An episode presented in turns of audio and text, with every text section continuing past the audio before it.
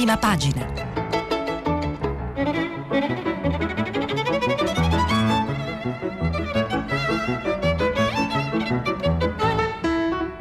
Questa settimana i giornali sono letti e commentati da Nello Scavo, inviato speciale del quotidiano Avvenire. Per intervenire telefonate al numero verde 800 050 333. SMS WhatsApp anche vocali al numero 335 56 34 296.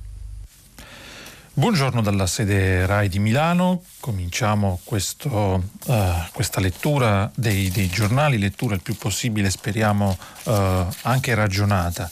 Moltissimi i temi, dal Covid naturalmente a una serie di sfide per la politica d'autunno, la cronaca con altri terribili femminicidi. Una scia di sangue che davvero non si ferma, e con tanti richiami alla responsabilità e anche a un intervento che deve essere forte della politica e delle istituzioni. Naturalmente il ricordo per l'11 settembre che ricorre a 20 anni dai fatti, in un momento storico molto particolare, con la singolare coincidenza che vede i talebani vincitori 20 anni dopo in Afghanistan, con l'Occidente che 20 anni prima avrebbe voluto sconfiggerli, costretto oggi a negoziare per Kabul, e non solo per Kabul, come vedremo. Repubblica, alcuni giornali, sottolineo questo, alcuni giornali hanno aperture in prima pagina, tutta pagina, sull'11 settembre, altri scelgono invece di integrare questa notizia con altre riguardanti soprattutto la questione Covid. Repubblica, pagina 2 e 3, segnala per esempio che Biden apre il fronte del vaccino obbligatorio, Brunetta lo rilancia e anche Palazzo Chigi già studia la misura, un mese per decidere. Il tema dell'obbligo vaccinale è molto dibattuto sui quotidiani. Sempre Repubblica però informa di un'altra notizia che dobbiamo per forza di cose seguire, approfondire. Suggerisco anche di aprire più possibile anche dibattiti tra lettori, se serve, e serve sempre molto, perché ci informa Repubblica: in calo le prime dosi, più lontano l'obiettivo del 90% di immunizzati. Il pezzo a pagina 2 è di Michele Bocci e scrive: la spinta sta rallentando, il numero di prime dosi somministrate ogni giorno in Italia cala costantemente. A questo ritmo, per arrivare al 90% di copertura degli aventi diritto, cioè di coloro che hanno più di 11 anni, ci vorrebbero 2 mesi, ma vista la tendenza della domanda di vaccinazione, quel periodo potrebbe anche non bastare. Insomma, toccare una percentuale così alta entro la metà del novembre prossimo sarebbe già una conquista. In questa settimana negli hub delle regioni sono state somministrate in media circa 85.000 prime dosi al giorno. L'altro ieri si è rimasti intorno alle 75.000. Il dato era superiore a 100.000 tra il 30 agosto e il 5 settembre e si risale ancora nel tempo, cioè all'inizio dello scorso mese si trova una media addirittura di 180.000. Insomma, le richieste sono sempre meno, segno che quasi tutti coloro che volevano vaccinarsi si sono già fatti avanti nelle settimane e nei mesi scorsi e sono stati coinvolti nella campagna. Adesso gli hub delle regioni sono impegnati a fare soprattutto richiami. L'Italia sta rispettando gli obiettivi che si è data all'inizio della campagna. Le prime dosi somministrate sono 43,5 milioni, cioè sono stati raggiunti circa l'81,5% dei cittadini vaccinabili. Significa che entro fine mese si toccherà certamente la soglia dell'80% delle persone che hanno ricevuto anche il richiamo. Questa percentuale però non serve a raggiungere l'immunità di gregge, si tratta infatti di una condizione molto difficile da ottenere in questa pandemia, come hanno sottolineato nel tempo gli esperti. Il problema sono ad esempio la tendenza a calare delle coperture immunitarie date dal vaccino e dalla malattia, o anche il fatto che pure chi ha ricevuto 2 dosi può comunque infettarsi. Infine ci ci sono 6 milioni di persone da 0 a 11 anni che non possono ricevere la vaccinazione. Tra loro il virus può sempre circolare.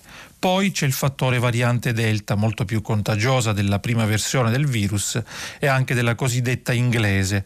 Per questo al Ministero della Salute e alla Presidenza del Consiglio si vorrebbe raggiungere una copertura più alta, cioè arrivare al 90%. Ci si è dati circa un mese per osservare come vanno le cose, poi si deciderà se ci sono gli estremi per mettere l'obbligo.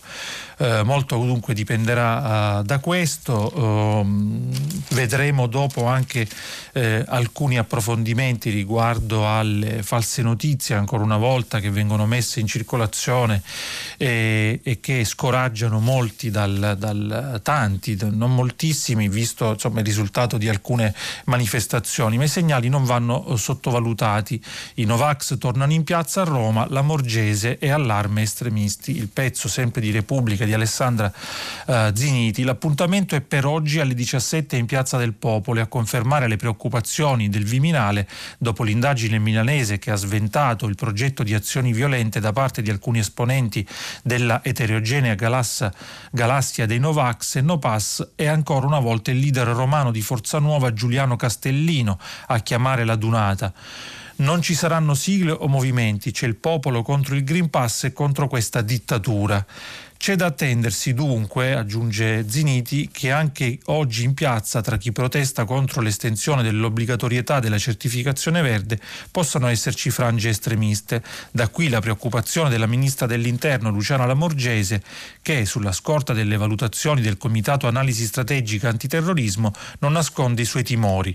I toni stanno salendo sempre di più e il rischio, dice il ministro Lamorgese, che ci siano estremismi che vanno a incidere su queste manifestazioni e vanno a toccare anche le persone che non avrebbero quella tendenza ma che possono confluire su quelle manifestazioni con grande disagio per i cittadini, dice appunto il ministro. Certo, spiega ancora Repubblica, la prima prova sul campo il 1 settembre, quando Novax e No Green Pass avevano minacciato di bloccare il traffico ferroviario in tutta Italia, il movimento si è liquefatto e davanti alle stazioni blindate si sono presentati in poche decine. Ma l'indagine della Procura di Milano, che sta valutando adesso l'ipotesi di reato di associazione per delinquere nei confronti degli 8 indagati che progettavano atti violenti, ma anche la perquisizione della Digos Romana a casa del leader di Forza Nuova, inducono alla prudenza.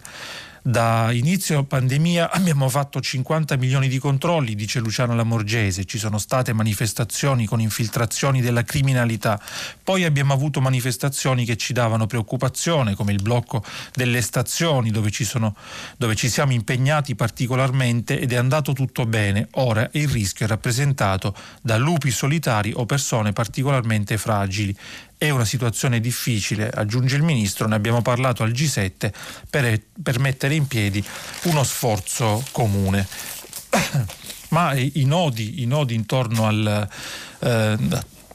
Covid sono molti e mancano ormai meno di 2 giorni all'inizio dell'anno scolastico in tutta Italia. Il Corriere della Sera approfondisce e per certi aspetti studia una serie di problemi legati proprio all'inizio dell'anno scolastico. A pagina 2, i nodi della scuola che riparte, scontro tra i presidi e Bianchi. È tutto pronto, e Bianchi, sapete, il ministro dell'istruzione, è tutto pronto per la piattaforma che permetterà ai presidi di controllare il Green Pass dei professori e del personale scolastico in modo automatico.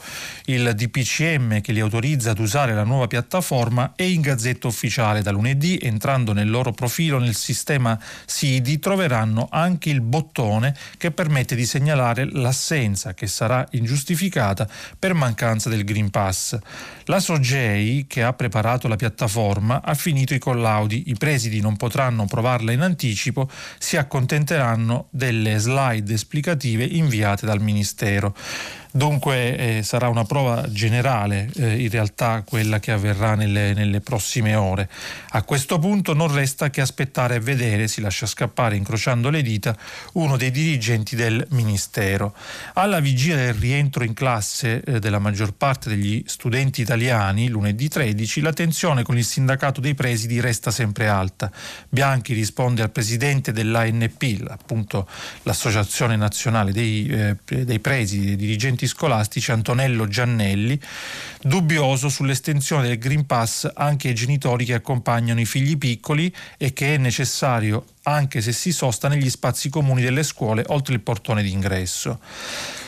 Porrà enormi problemi di controlli, protesta a nome dei dirigenti scolastici appunto il sindacato. L'assembramento non c'è, ci sono sempre stati i genitori che hanno portato i bambini alle porte della scuola, chi poi deve fare un'entrata perché deve parlare o fare degli incontri lo fa nella tutela di tutti, replica il ministro Bianchi, chi deve portare i bambini piccolissimi per gli inserimenti lo fa come sta già facendo, in base al principio che i grandi tutelano i piccoli. Vogliamo mettere in sicurezza tutte le nostre scuole, i nostri ragazzi, i nostri figli, ma la nuova disposizione arrivata alla vigilia dell'inizio delle elezioni crea ulteriori nervosismi. Vedremo come andrà a finire. Sempre il Corriere fornisce una serie di istruzioni e anche di problemi aperti, ne segnalo due in particolare. Quarantena di 7 o 10 giorni, uno dei problemi sollevati dai presidi e non ancora risolti è quello che riguarda le quarantene nel caso ci sia un positivo in classe. Lo scorso anno erano di 10 giorni che diventeranno sempre 14 per poter avere l'esito di tamponi alla fine del periodo di isolamento. Ora la legge prevede che per i vaccinati la quarantena scenda a 7 giorni più il tampone. I presidi temono che non sia attuabile perché una parte della classe potrebbe restare a casa una settimana e la restante 10 giorni, imponendo la DAD in contemporanea alle lezioni in presenza. E sapete che il ministro Bianchi più volte ha ripetuto che si farà il possibile e anche l'impossibile per evitare che venga riproposta l'esperienza della DAD, cioè dell'insegnamento a distanza, ma questo poi dipenderà anche dall'andamento della pandemia. L'altro punto interrogativo, tamponi, test salivari per scovare il virus per i bambini che non si possono vaccinare, spiega sempre il Corriere, cioè quelli sotto i 12 anni è prevista una campagna di tamponi. In ogni regione sono state individuate le scuole sentinella dove ogni 2 settimane alcune classi si sottoporranno al tampone salivare. All'inizio si farà a scuola, poi i genitori lo faranno fare ai figli a casa la mattina e consegneranno a scuola il tampone. Sono in tutto 110.000 tamponi mensili, servono per monitorare l'evoluzione del contagio. Il ministro dell'istruzione Bianchi vorrebbe estenderli a tutti gli studenti. Ma perché ci sono così tante preoccupazioni, resistenze alla vaccinazione, al Green Pass? Abbiamo detto più volte in questi giorni, approfittando della lettura dei quotidiani che spesso ritornano su quest'argomento, e la cattiva informazione anche di qualche giornale, va detto, e naturalmente le campagne di disinformazione che circolano da molto tempo e con molta pervicacia sui social network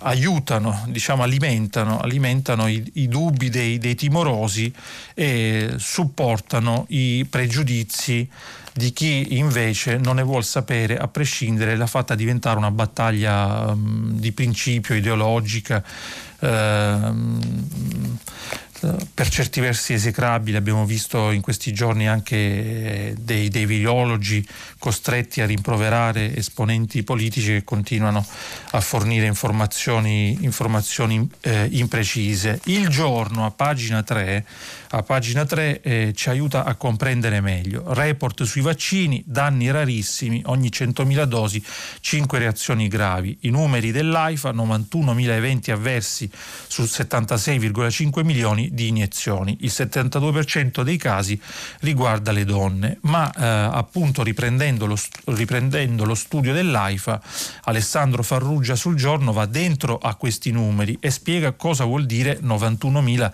eventi avversi. Ne leggiamo alcuni brani.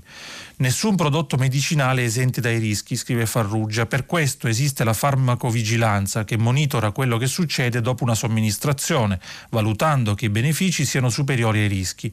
È l'8º rapporto AIFA sui vaccini anti-Covid che prende in esame il periodo tra il 27 dicembre 2020 e il 26 agosto di quest'anno, conferma pienamente il disco verde. I vaccini hanno un rapporto tra rischi e benefici nettamente favorevole. I casi segnalati di reazioni sono 1,1 ogni 1000 vaccinazioni. Quelli segnalati con effetti avversi gravi scendono allo 0,13 per 1000.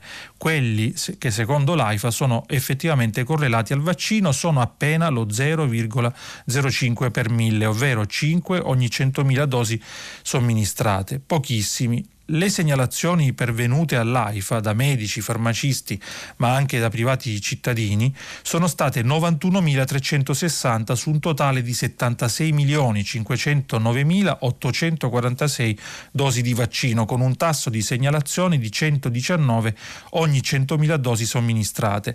L'86,1% è riferita a eventi non gravi, con un tasso di segnalazione pari a 103 ogni 100.000 dosi somministrate. Il 13,8% a eventi avversi gravi, con un tasso di 13 eventi gravi ogni 100.000 dosi somministrate. Per tutti i vaccini gli eventi avversi più segnalati sono febbre, stanchezza, cefalea, dolori muscolari o articolari, dolore o reazione nella sede di inoculazione, brividi o nausea. Sono però risultate correlabili alla vaccinazione solo il 42% di tutte le segnalazioni gravi valutate, come dire 3.909 su 9.324. Tra tutte le reazioni gravi la più comune è la febbre alta oltre 40 gradi, seguita da cefalea e dolori articolari e muscolari. Meno frequenti sono le reazioni ansiose alla vaccinazione, le parestesie diffuse e le linfadenopatie. Molto rare sono le reazioni anafilattiche e le miocardie pericardite. Insomma, capite da questi dati che anche quando si dice 91.000 eventi avversi, se poi vai a guardarci dentro, i casi più seri sono 3.909 e tra questi appunto una grandissima parte riguarda appunto malanni tutto sommato superabili. Nonostante questo, si continua in questa campagna di disinformazione, purtroppo anche da parte di alcuni quotidiani, perciò di alcuni sarà bene anche non leggere alcuni pezzi che vengono smentiti dalla scienza e dai tantissimi virologi che in questi giorni invocano anche a noi giornalisti maggiore senso di responsabilità, e ci sentiamo di aderire. Ci sono delle conseguenze naturalmente del Covid che non sono solo nella salute per come la si intende normalmente, ci sono delle ferite nell'anima e queste vanno considerate soprattutto se hanno a che fare con i giovanissimi.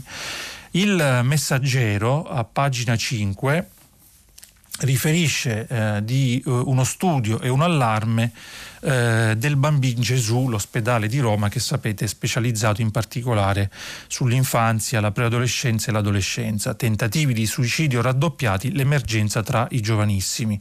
L'allarme nello studio del Bambino Gesù, il pericolo non è finito con lockdown e DAD.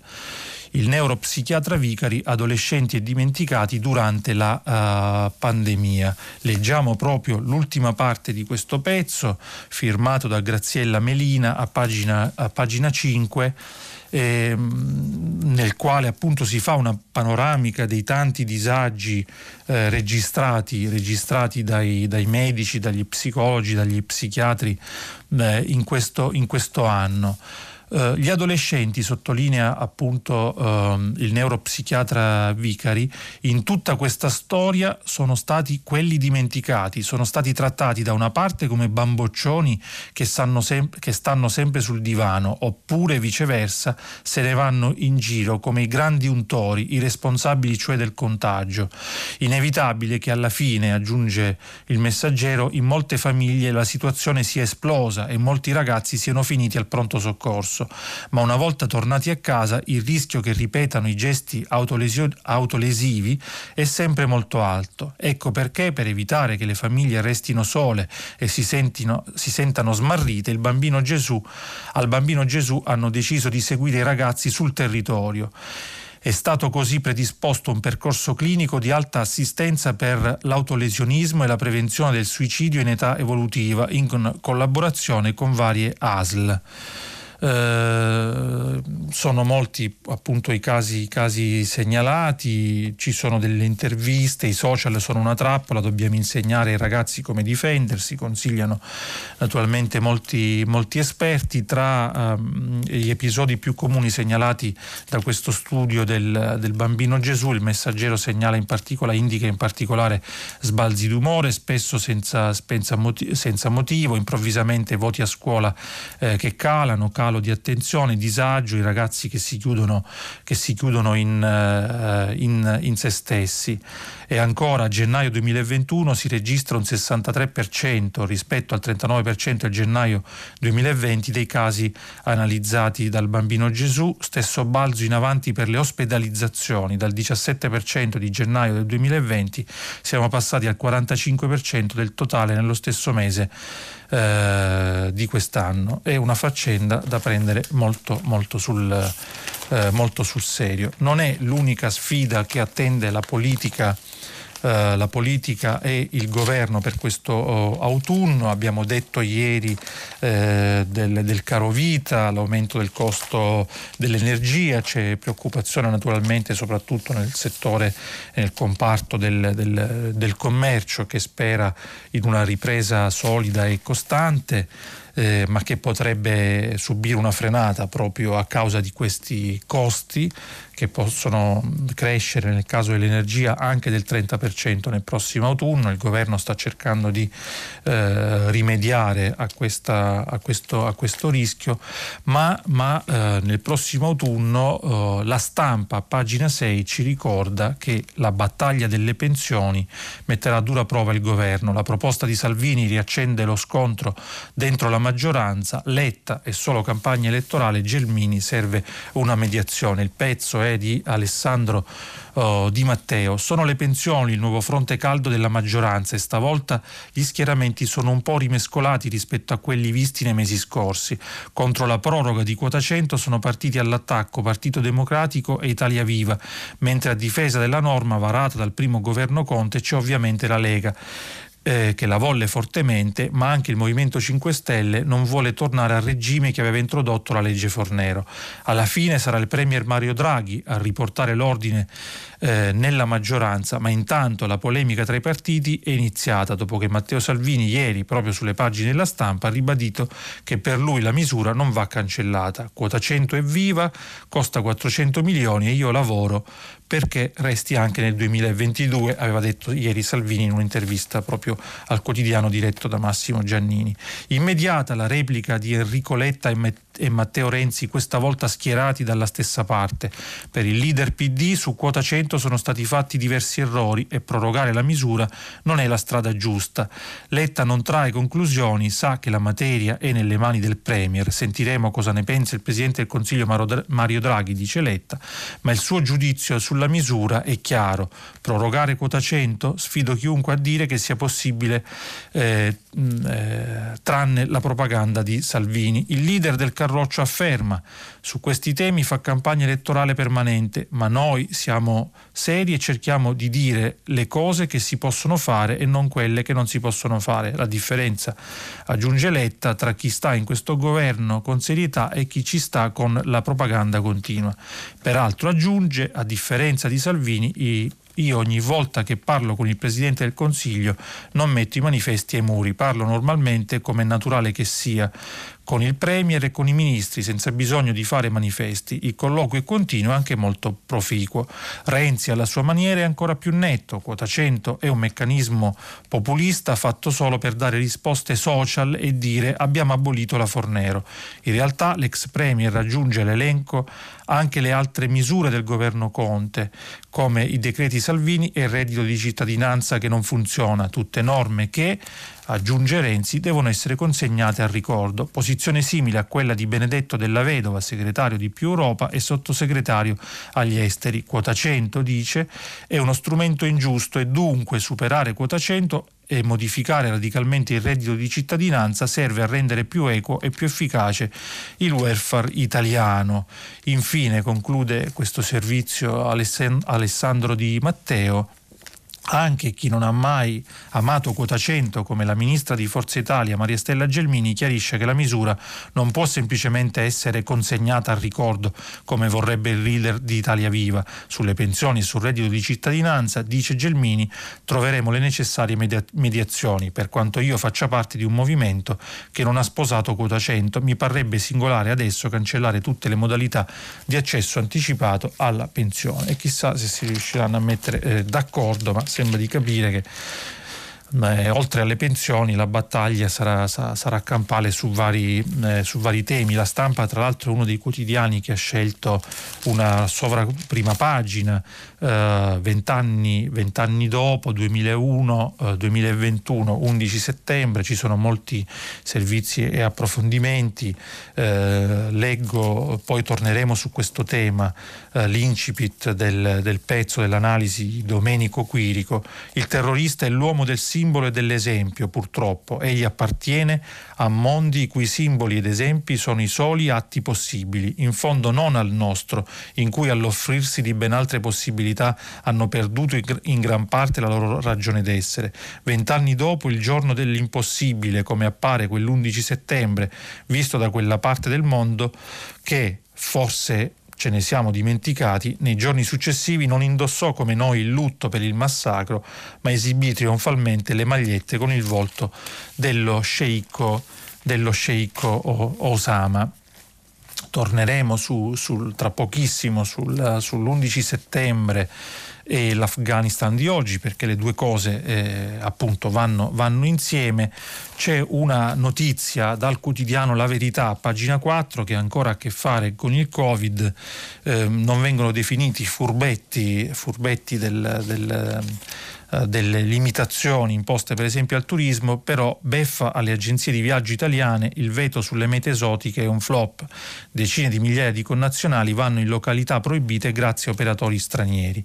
In realtà questo lo dice il ministro Garavaglia. Leggiamo alcuni brani di questo servizio firmato da Giorgia Pacione Di Bello. Sono qualche decina di migliaia i furbetti italiani che ogni mese aggirano le misure restrittive imposte dal ministro della Salute Roberto Speranza per riuscire ad andare in vacanza in mete esotiche. Tra l'altro, aggiungo io, alcune di queste mete impongono degli obblighi vaccinali, come quello per la febbre gialla. E dunque pare di capire, e ne abbiamo anche conoscenza diretta, di alcuni, forse non pochi, no vax o no green pass, che però per una vacanza esotica non esitano a sottoporsi ad altre vaccinazioni. Il governo, spiega ancora La Verità, ha infatti deciso di prorogare fino al 25 ottobre le limitazioni agli spostamenti verso diversi paesi extra UE con l'ordinanza del 98 agosto 2021. Si potrà dunque prendere un aereo per andare per esempio in Egitto o alle Maldive solo per motivi di lavoro, salute, studio, urgenza o per rientrare presso il proprio domicilio. Stando quindi alle regole nazionali, gli italiani avrebbero dovuto rinunciare alle loro vacanze esotiche almeno fino al 25 ottobre, salvo ulteriori proroghe. Eppure alcuni di loro hanno trovato il modo per aggirare la norma e andare nei paesi esclusi dal turismo senza troppi problemi. Come? Programmando il viaggio attraverso un tour operator straniero. Devo segnalare che spesso le limitazioni imposte per esigenze sanitarie sono aggirate attraverso punti aerei fuori dai confini nazionali con voli operati da vettori stranieri. Esiste la concreta possibilità che i passeggeri dichiarino fittiziamente un comprovato motivo avendo prenotazioni alberghiere effettuate con realtà straniere, generando quindi anche una distrazione di investimenti dalle aziende italiane, andando così ulteriormente a penalizzare lo stato di crisi del settore, scrive Massimo Garavaglia, ministro del turismo, in una comunicazione inviata al sottosegretario di Stato alla Presidenza del Consiglio dei Ministri Roberto Garofoli. E l'Italia è anche questa.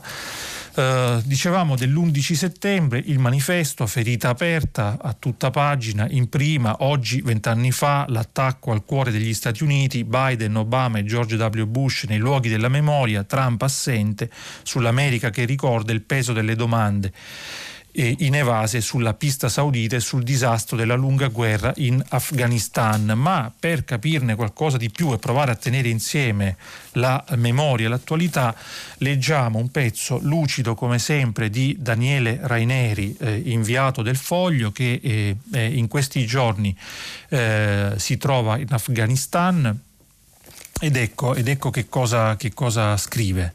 Quando 20 anni fa il gruppo terroristico Al-Qaeda attaccò Manhattan e il Pentagono e uccise migliaia di americani, anche grazie alla protezione dei talebani in Afghanistan, il pensiero comune fu che la reazione degli Stati Uniti sarebbe stata memorabile.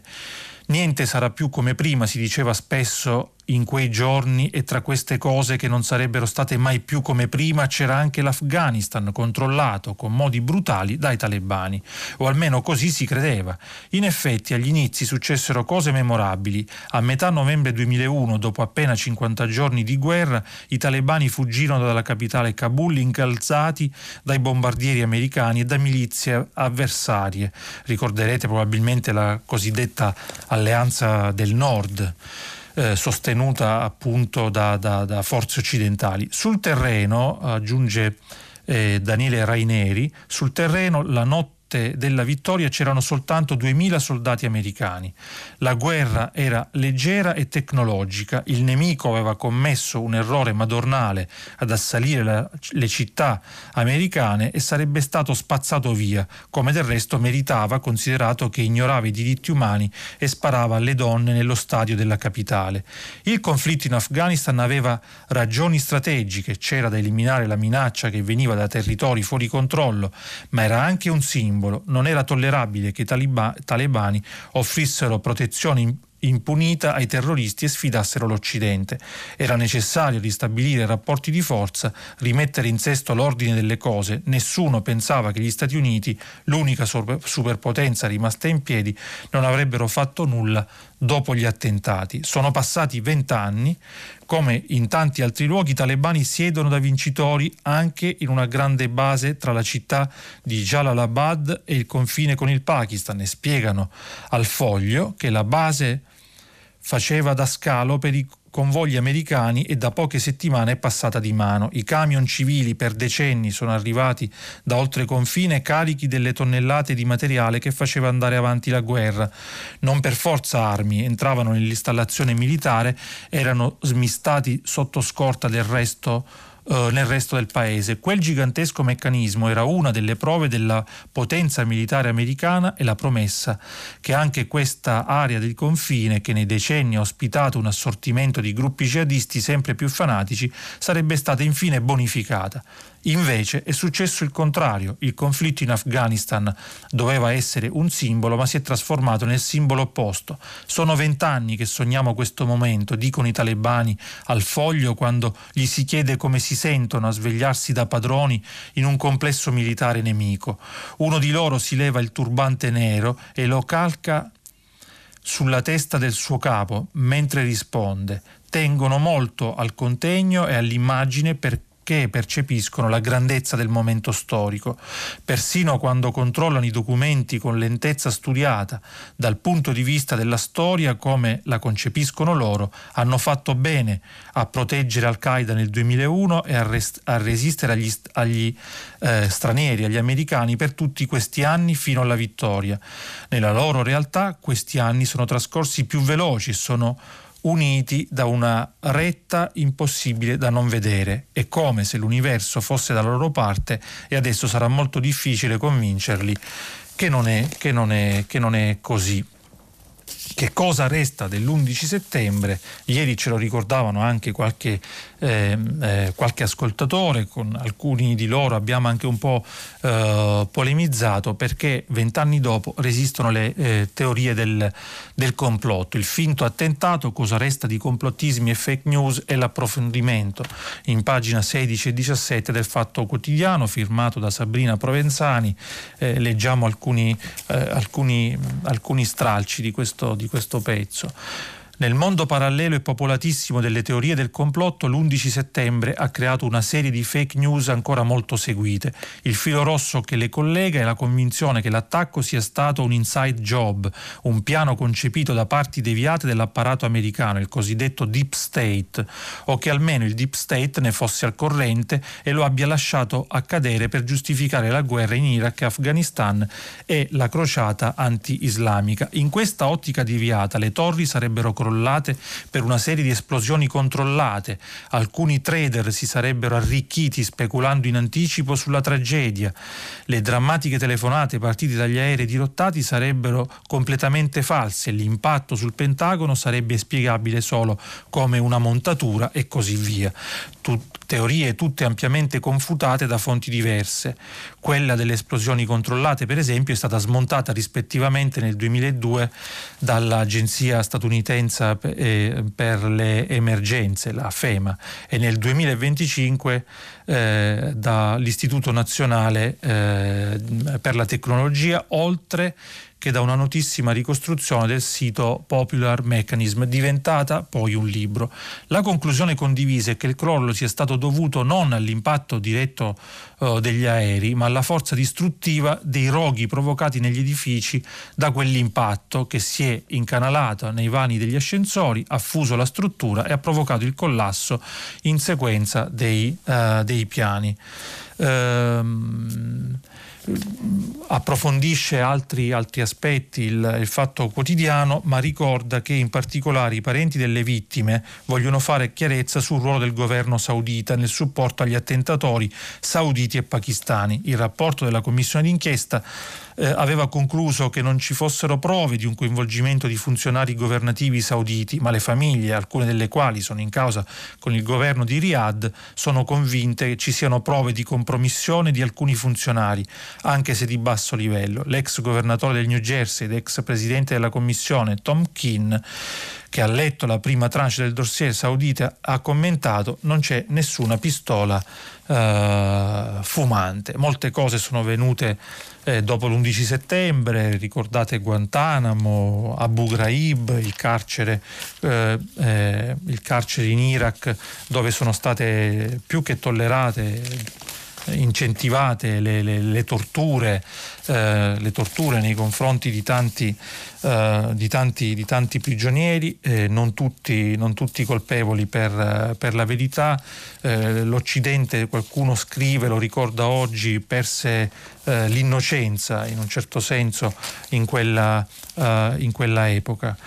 Dell'Afghanistan però, e di come si è modificato anche l'immaginario collettivo, troverete naturalmente moltissimi pezzi, moltissimi approfondimenti sui quotidiani italiani, tutti accompagnati, questo va segnalato, va ricordato, da moltissimi reportage sul campo. Questa è una cosa molto utile, necessaria e anche molto bella, devo dire, fatta anche molto bene in questi giorni dai quotidiani italiani, che hanno inviati o hanno acquisito reportage da giornalisti freelance sul posto, molto, molto coraggiosi, e stanno tenendo insieme, diciamo, appunto, i racconti, le voci in presa diretta con le analisi, legandole anche appunto a cosa è stato 20 anni fa e come siamo cambiati in questi 20 anni. Certamente un ruolo importante lo hanno avuto le immagini, lo ricorda Claudia Andreozzi su Il Domani, in realtà nell'inserto dopodomani,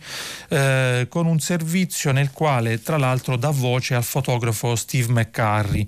Ne leggo alcuni passaggi, perché si tratta di fotografia ma può essere applicato al giornalismo e quindi riguarda anche e soprattutto chi fa il mio mestiere, ma naturalmente anche i lettori. Dal guerrigliero di Capa al corpicino di Alan Kurdi, ogni guerra o crisi ha avuto un suo scatto celebre, un'immagine simbolo che è sopravvissuta alla cronaca e che di quell'evento è diventata un po' l'icona, e la riconquista talebana dell'Afghanistan non fa eccezione.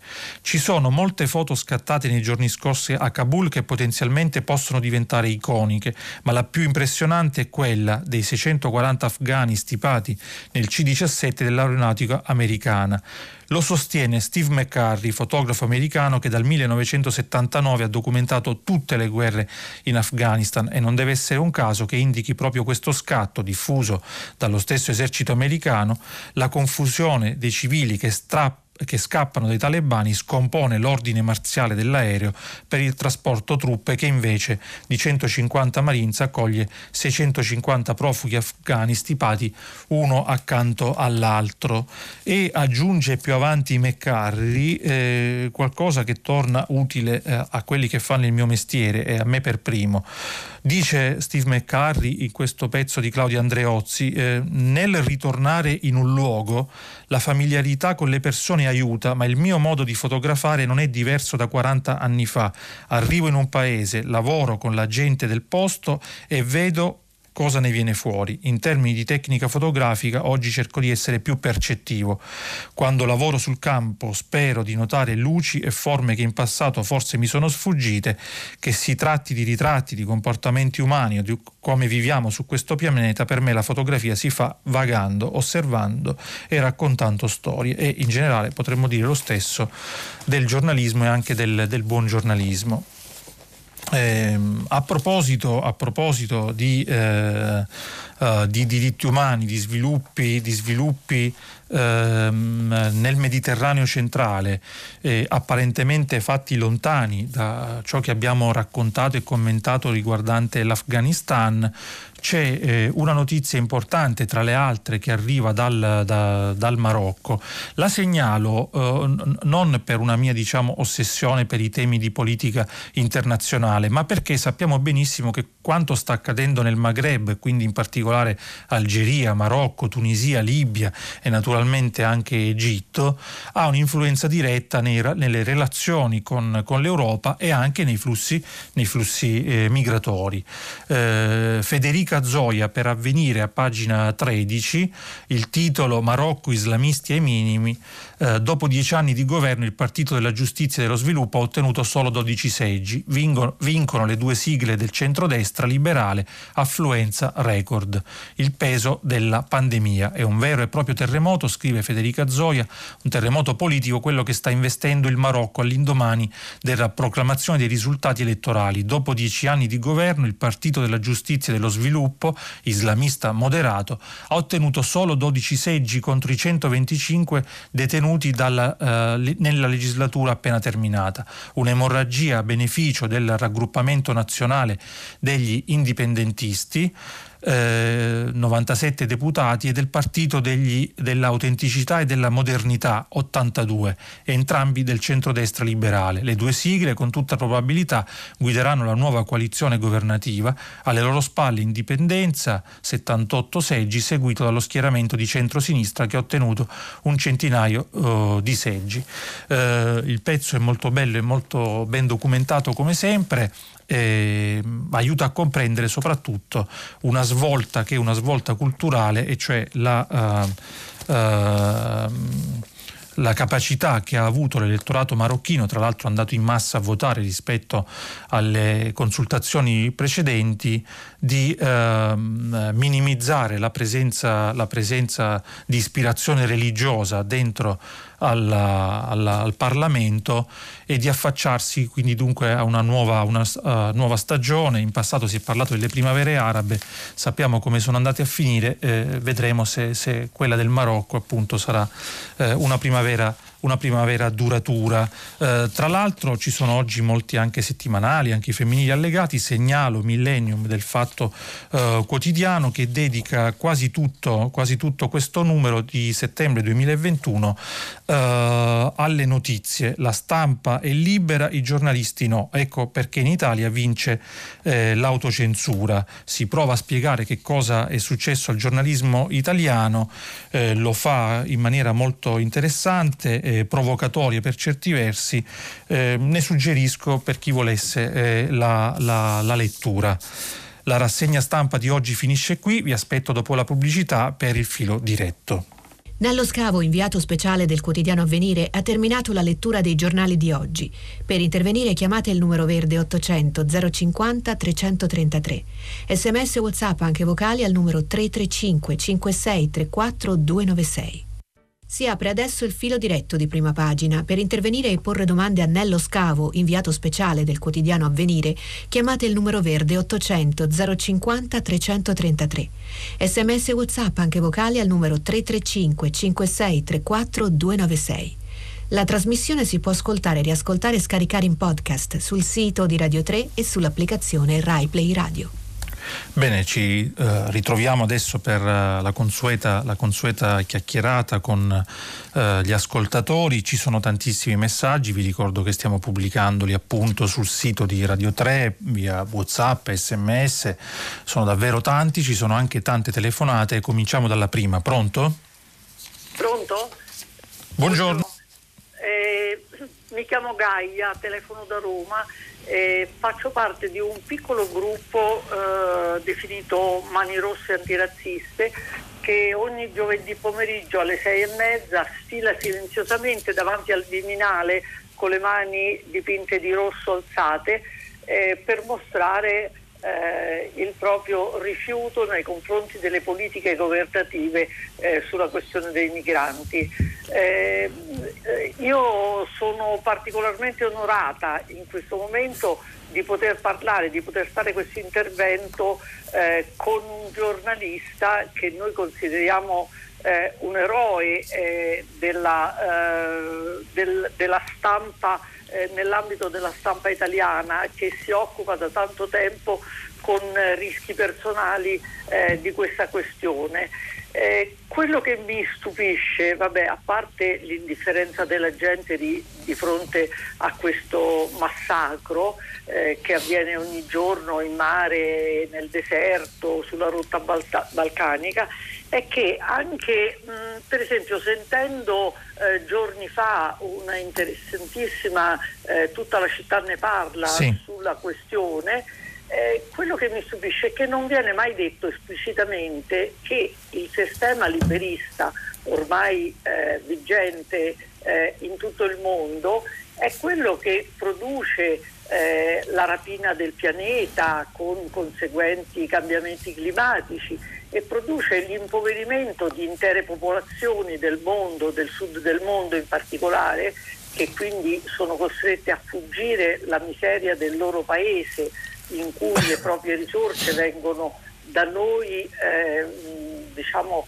popoli sviluppati, sì, depredate, cambiamenti climatici eccetera, e non c'è una connessione diretta aperta su questa questione. Magari poi così la gente dice aiutiamoli a casa loro, ma che aiutiamoli a casa loro? Grazie Gaia. La ringrazio molto per le sue parole, diciamo non mi sento un eroe, non lo sono, non voglio esserlo, faccio solo il mio lavoro, grazie anche a un giornale, a un direttore che consente di farlo con attenzione, con cura e anche con una certa passione, questo sì, insieme a tanti altri colleghi. Va detta una cosa, io conosco la vostra iniziativa, è sempre utile e necessario che ci sia anche un'anima critica dentro la comunità di cittadini che aiuti a tenere sveglia la politica anche su una serie di disattenzioni. Certamente ce ne sono state tante in questi anni, le abbiamo raccontate e documentate, alcune molto gravi, altre meno sottolineate. Sapete, c'è grande dibattito ad esempio sul tema del cosiddetto rifinanziamento alle operazioni della Guardia Costiera libica, che come è stato più volte documentato non solo dalle nostre inchieste giornalistiche ma anche dalle istituzioni internazionali, dagli ispettori delle Nazioni Unite, molto spesso è legata direttamente ai trafficanti. Proprio ieri, così diamo anche una notizia in più, l'inviato in Libia Jan Kubisch ha relazionato davanti al Consiglio di Sicurezza dell'ONU e davanti al segretario generale e ancora una volta ha espresso una denuncia molto, molto forte, confermando una cosa che peraltro Avvenire aveva scritto in passato più volte, e cioè di un legame diretto tra i trafficanti di uomini, trafficanti di armi, trafficanti di droga, questo tra l'altro in accordo anche con le mafie italiane. Quindi quando si toccano questi argomenti che riguardano i umani, si tocca in qualche misura sempre anche la sicurezza dello Stato, solo che si preferisce tante volte raccontare le cose da un punto di vista, omettendone un'altra conseguenza. In generale però sì, sono d'accordo con lei che non si riflette mai abbastanza su un sistema economico. Papa Francesco più volte ha detto: questa economia uccide, e non è solamente un modo di dire. La pandemia che stiamo raccontando molto in questi giorni attraverso i quotidiani ce lo ricorda, perché ci sono enormi disparità.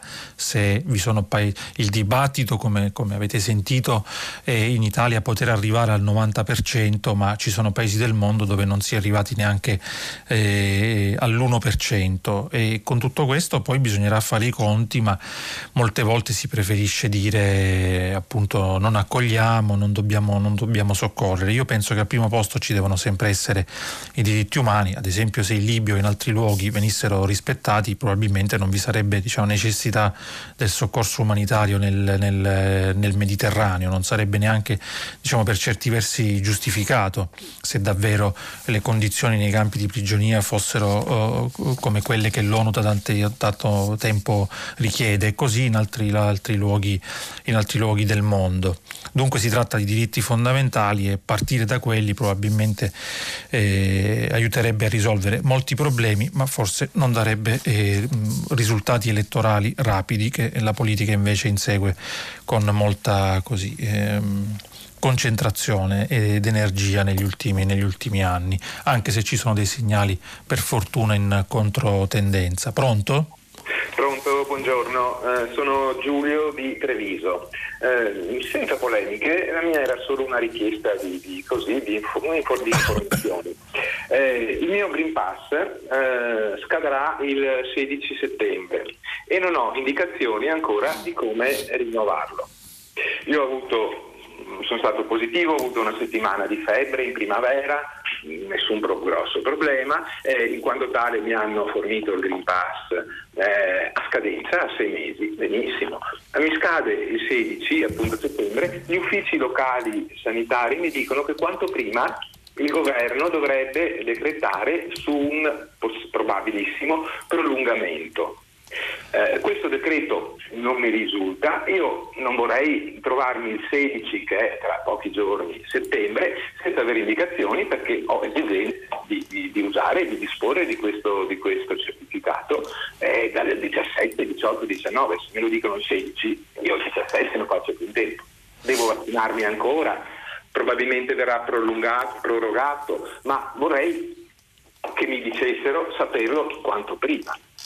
Grazie Giulio, non trovo polemica, diciamo, nella sua domanda, che mi sembra anche corretta e comune a quella di tanti altri cittadini. Sappiamo che vi è stata una prima proroga di 3 mesi, si sta aspettando adesso un corpus normativo più definito, speriamo arrivi presto e in tempo per chi come lei ha questi dubbi. Naturalmente l'invito è a rivolgersi alle autorità competenti, anche attraverso i servizi di informazione delle ASL attivi 24 ore su 24 per ottenere informazioni appunto in tempo reale, il più possibile aggiornate. Ieri tra l'altro stamattina veniva segnalato, se non ricordo male, dal quotidiano Il Giornale una notizia che riguarda una maestra elementare di Roma. Il caso era stato segnalato per primo dal quotidiano Il Tempo alcuni giorni fa, la quale aveva ottenuto la prima dose, si era sottoposta quindi al trattamento per la prima dose, poi ha contratto il vaccino, non ha potuto fare, per tutte le conseguenze che conoscete, la seconda dose, e in attesa di Green Pass, perché a tutti gli effetti una persona che ha superato il Covid, e il Green Pass non arriva e rischiava di non poter iniziare il suo lavoro a scuola. Il presidente Draghi è intervenuto e ha superato questo ostacolo burocratico, per cui questa insegnante riprenderà a lavorare. Certo sarebbe auspicabile che non fosse necessario l'intervento ad personam ogni volta, ma delle norme precise anche con qualche automatismo. Pronto? Pronto, buongiorno. Buongiorno a lei. Sono Lorenza, chiamo da Vicenza. Mi chiedevo se ci sono in Afghanistan delle donne che sono favorevoli, diciamo, al regime talebano, e che cosa pensano di questo. Grazie. Grazie a lei. In questi giorni, nei tanti reportage che ci è capitato di leggere, non abbiamo trovato questo tipo di testimonianza, e se vi fosse vi sarebbe anche, diciamo, un problema a trovare questo tipo di testimonianze, proprio perché sappiamo che i talebani tendono a silenziare le donne, e quindi se per caso vi fosse qualche donna sostenitrice del regime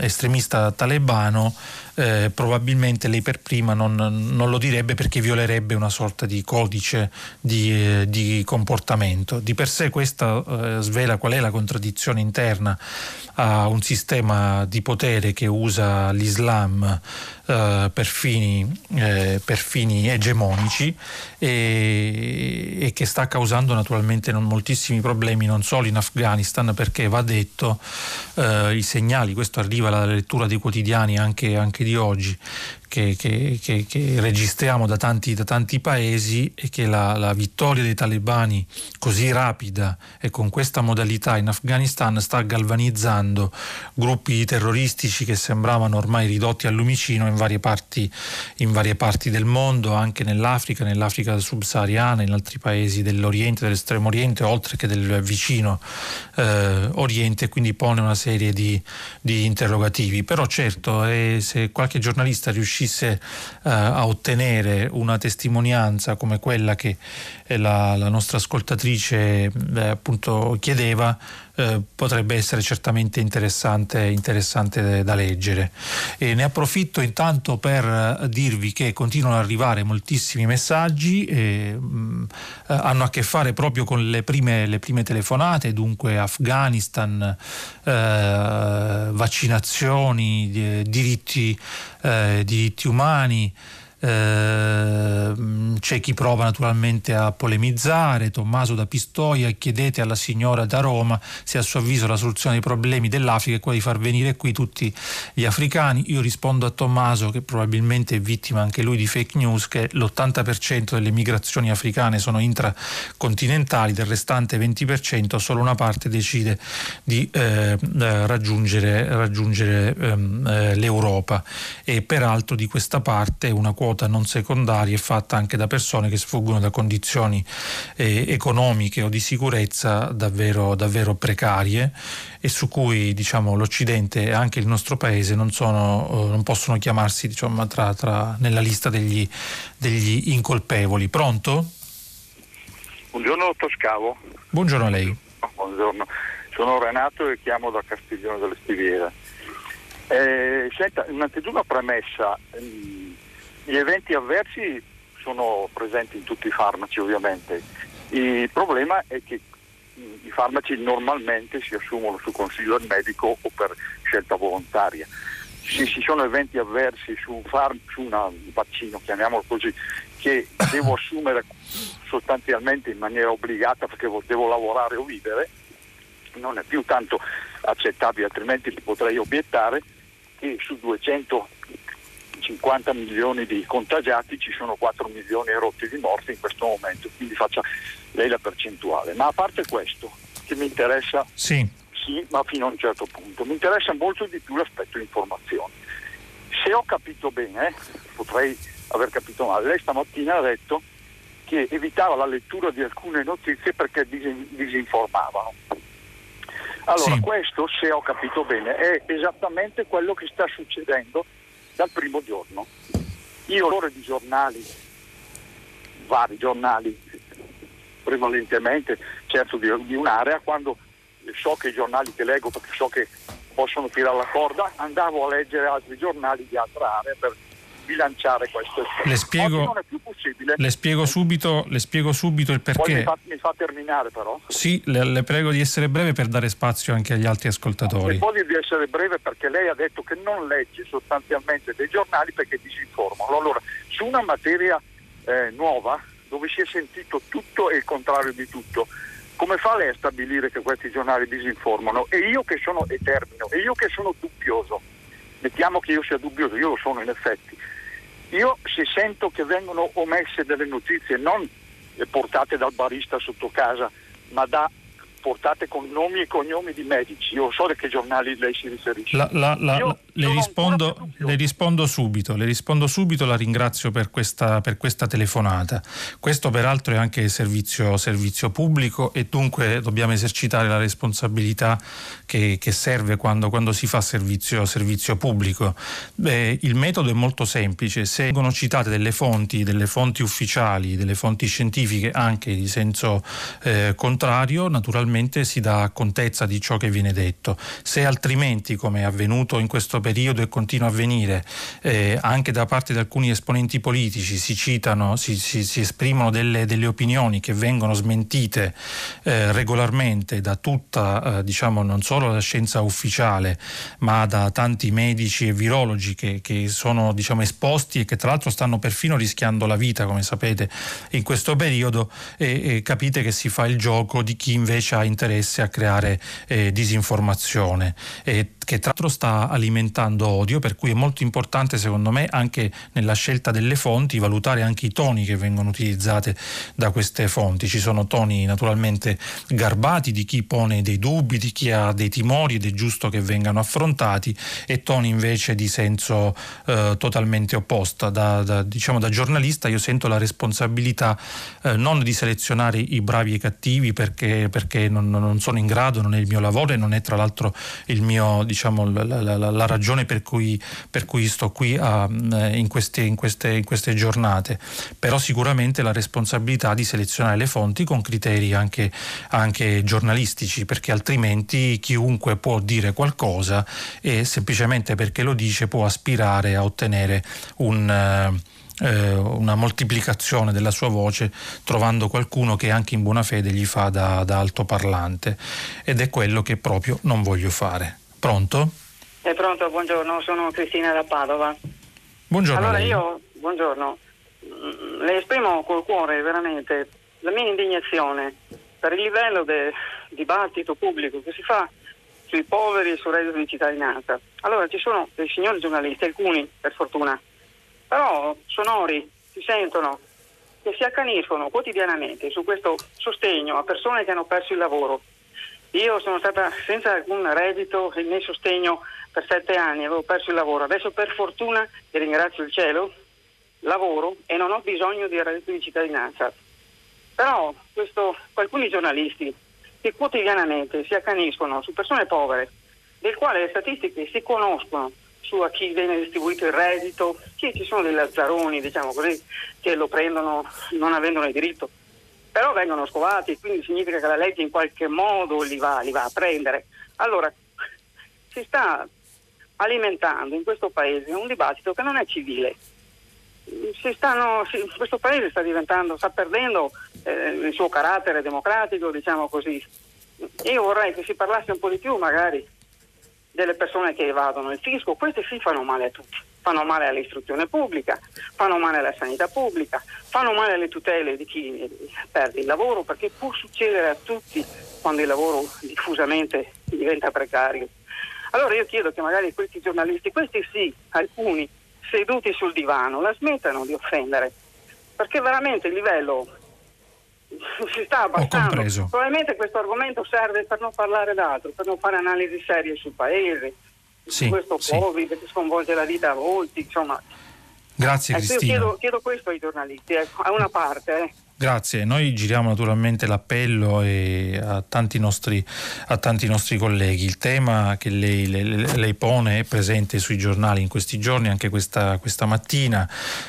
Sapete, c'è dibattito intorno al reddito di cittadinanza. Alcune volte questo dibattito sembra più animato da spinte, diciamo, a strappare la paternità di questa misura. Altre invece sembra animato più dal mio punto di vista nella corretta intenzione di poter fare un'analisi di ciò che è stato dell'applicazione di questa norma e vedere dove si può e dove si deve migliorare. Resta il fatto, come ricordava lei, che ha permesso a tante persone di cavarsela. Non tutti naturalmente sono uguali, ci saranno sempre i furbi, i furbetti e i furboni. A me veniva in mente una frase, scusate se mi capita di citarlo spesso, di Papa Francesco quando era arcivescovo a Buenos Aires.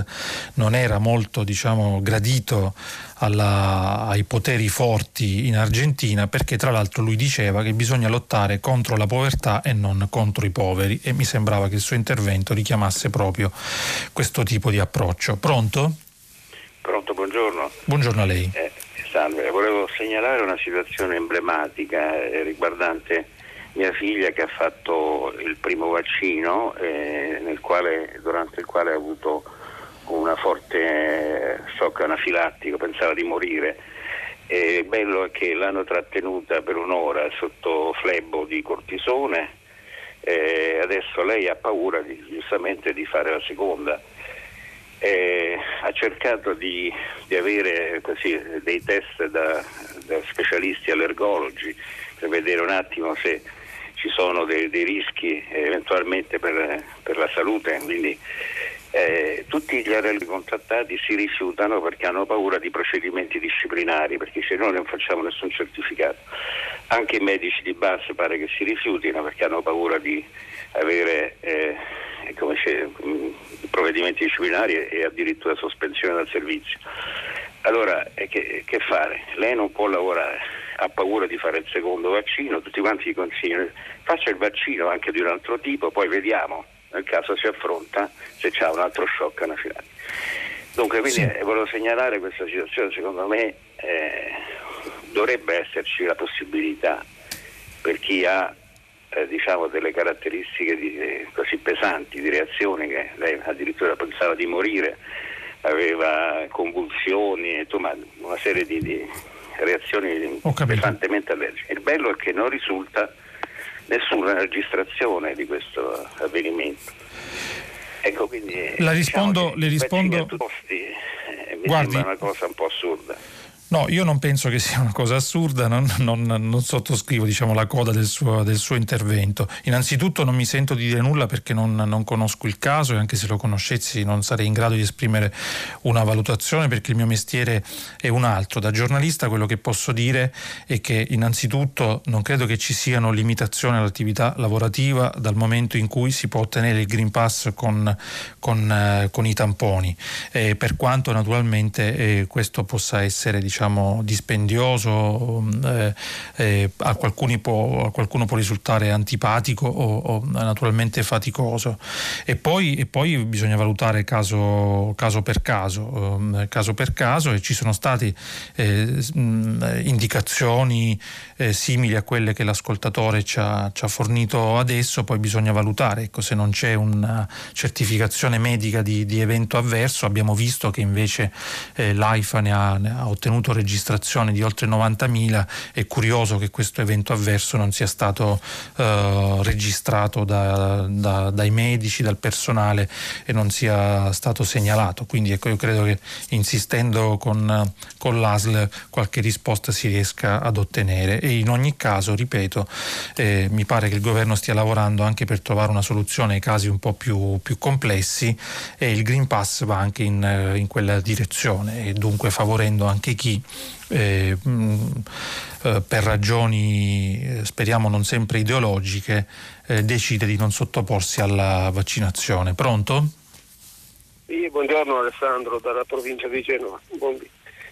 Ecco, riguardo il carovita incombente al quale accennava, che si tradurrà in percentuali di aumento di bollette, prodotti che peraltro sono già aumentati in tanti campi, e volevo far notare che c'è anche in itinere il discorso della riforma fiscale e non mi sembra di cogliere che questa riforma fiscale sia nell'idea di riconoscere al cittadino il computo, il conteggio di tutte le tasse al consumatore, che sono IVA, che sono soprattutto accise tipo sull'energia, sulla benzina eccetera, che il cittadino paga.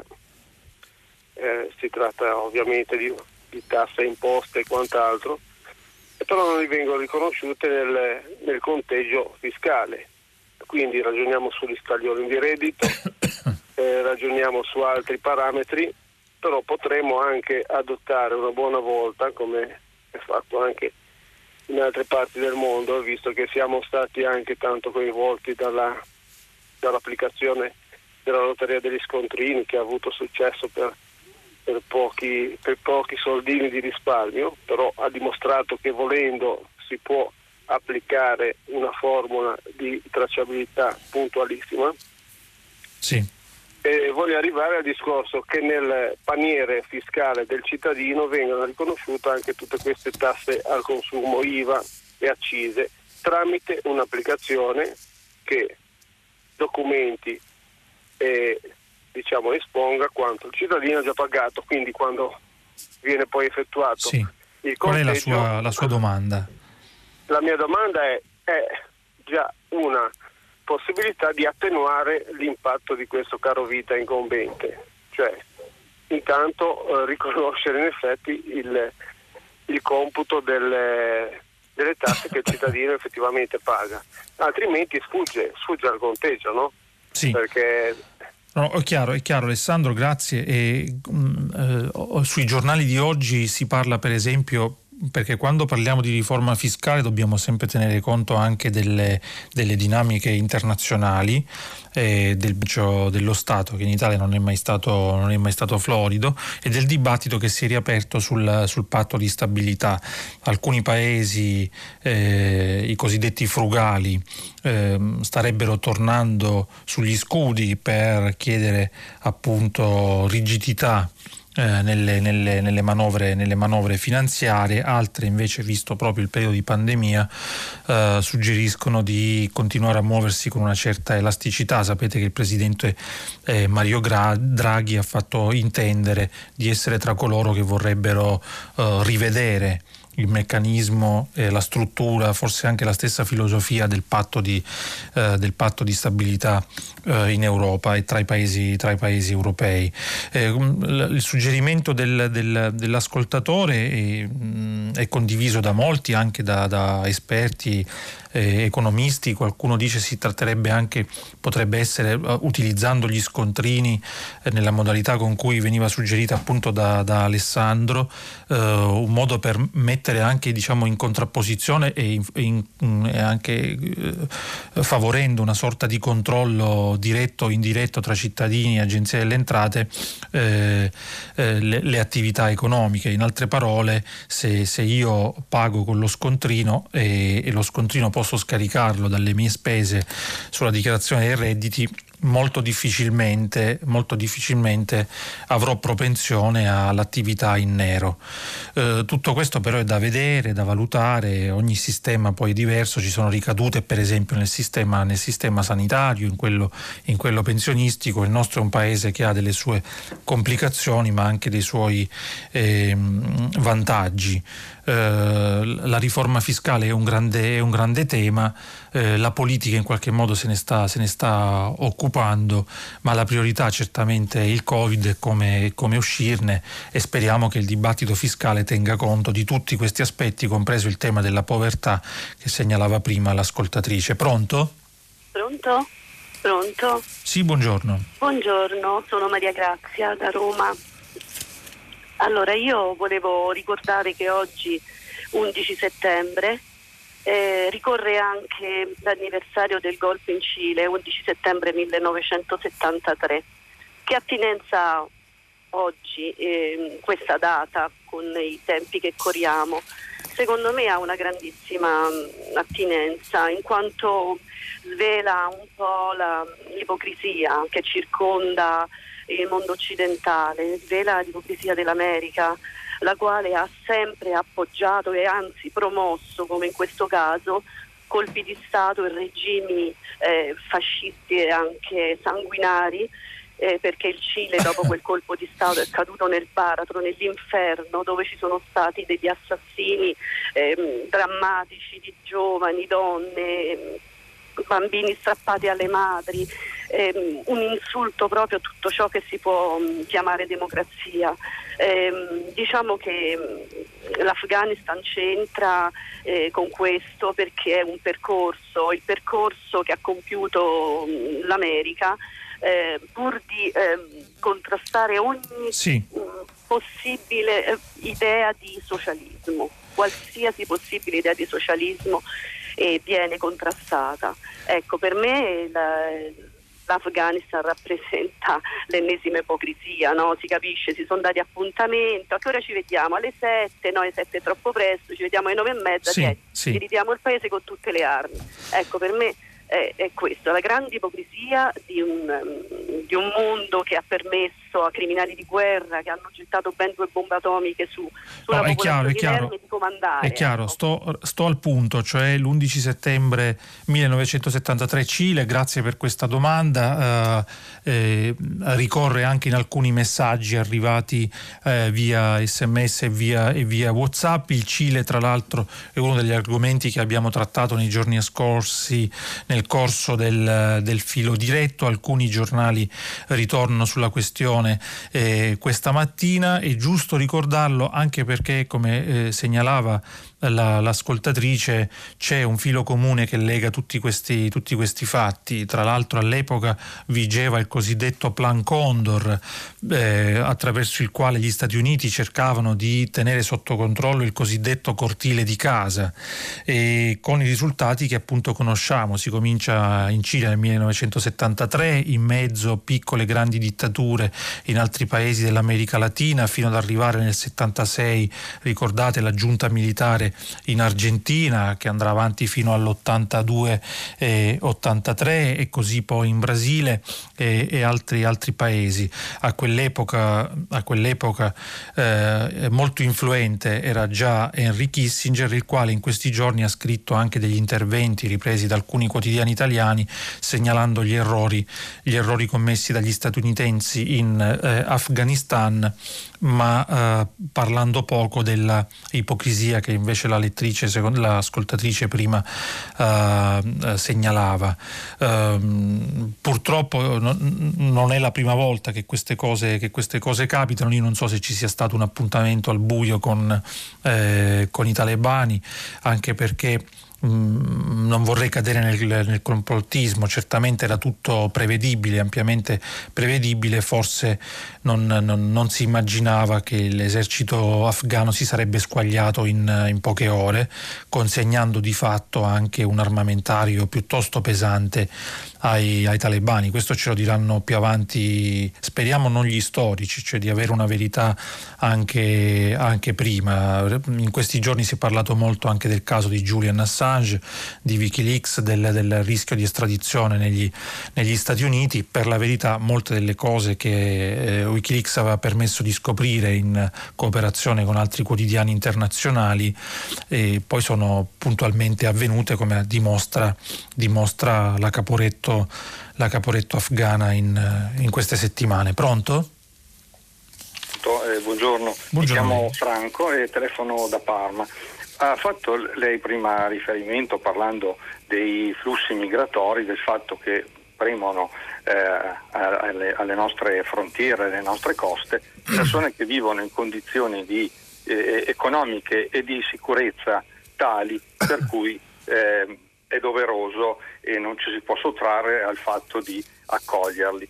Ecco, io volevo proporle una riflessione per completare questa considerazione che viene fatta, cioè che c'è una fetta consistente di popolazione all'interno del territorio statale che vive in condizioni economiche e di sicurezza precarie, forse non altrettanto precarie come di chi preme alle frontiere, ma è comunque gente che uno Stato che da 200 anni sta cercando di progredire anche con successo, a cui non si può dire: senti, tu ti devi fermare nel tuo progresso perché adesso dobbiamo aiutare questi altri che arrivano. Inoltre chi arriva, e questo ce lo insegnano i nostri partner civilissimi europei che respingono i numeri di afflussi in eccesso rispetto a quelli che possono Posso chiederle a chi si riferisce, diciamo, in Europa, quali sarebbero questi partner civilissimi? Ma ad esempio la Germania, che ci rimanda i pullman di migranti al Brennero, quelli in eccesso che loro non possono accogliere, che provengono dall'Italia, li rimanda col treno, col pullman al Brennero. La Francia li respinge alla frontiera, cioè li riporta indietro a Domodossola immediatamente, perché loro hanno dei loro programmi di afflusso di migranti e in più non ne accettano. Non hanno, guardi, la devo correggere, la interrompo, ma ho capito perfettamente cosa lei intende dire. Credo che ci sia un problema di informazione anche qui. Innanzitutto riguarda i paesi che lei citava, la Germania, la Francia, gli accordi di riammissione ci sono, e soprattutto finché non viene modificato l'accordo di Dublino, che obbliga i paesi di primo approdo come l'Italia o Malta o la Grecia o la Spagna a tenere sul proprio territorio le persone sbarcate o entrate nel paese, impedendo di fatto la redistribuzione automatica negli altri paesi europei. Questo è un problema serio, ed è un problema serio perché questo accordo di Dublino, appunto, non viene questa normativa non viene modificata per una serie di resistenze interne all'Europa. La Germania, tra l'altro, va detto che quando si leggono le statistiche internazionali è al primo posto in Europa e tra i primi al mondo nell'accoglienza di rifugiati e profughi. Eviterei la contrapposizione, si tende molto a farlo, tra i cosiddetti nostri poveri e gli altri. Io credo che bisogna occuparsi di entrambi, anche perché l'Italia è un paese che ha sottoscritto una serie di accordi internazionali, prima di tutto la Carta di Ginevra sui diritti dell'uomo, e finché è in vigore la si rispetta. Così bisognerebbe fare. Purtroppo in Europa ci sono anche i respingimenti violenti che abbiamo registrato e documentato, per esempio dalla Grecia alla Turchia, dalla Croazia verso la Bosnia.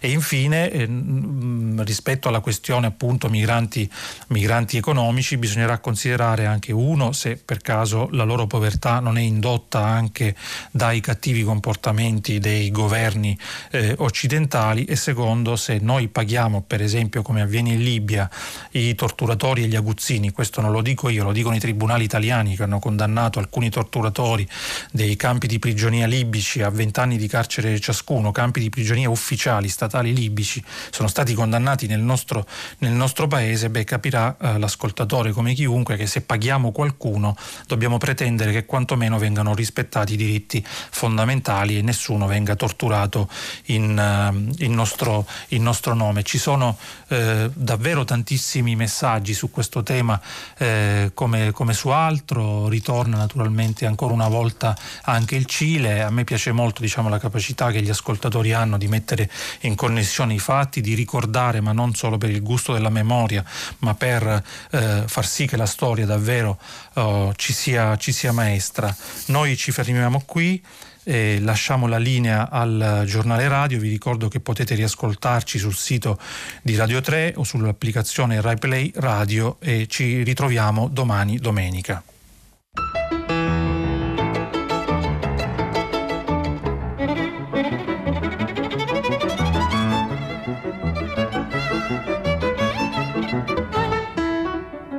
Nello Scavo, inviato speciale del quotidiano Avvenire, ha letto e commentato i giornali di oggi.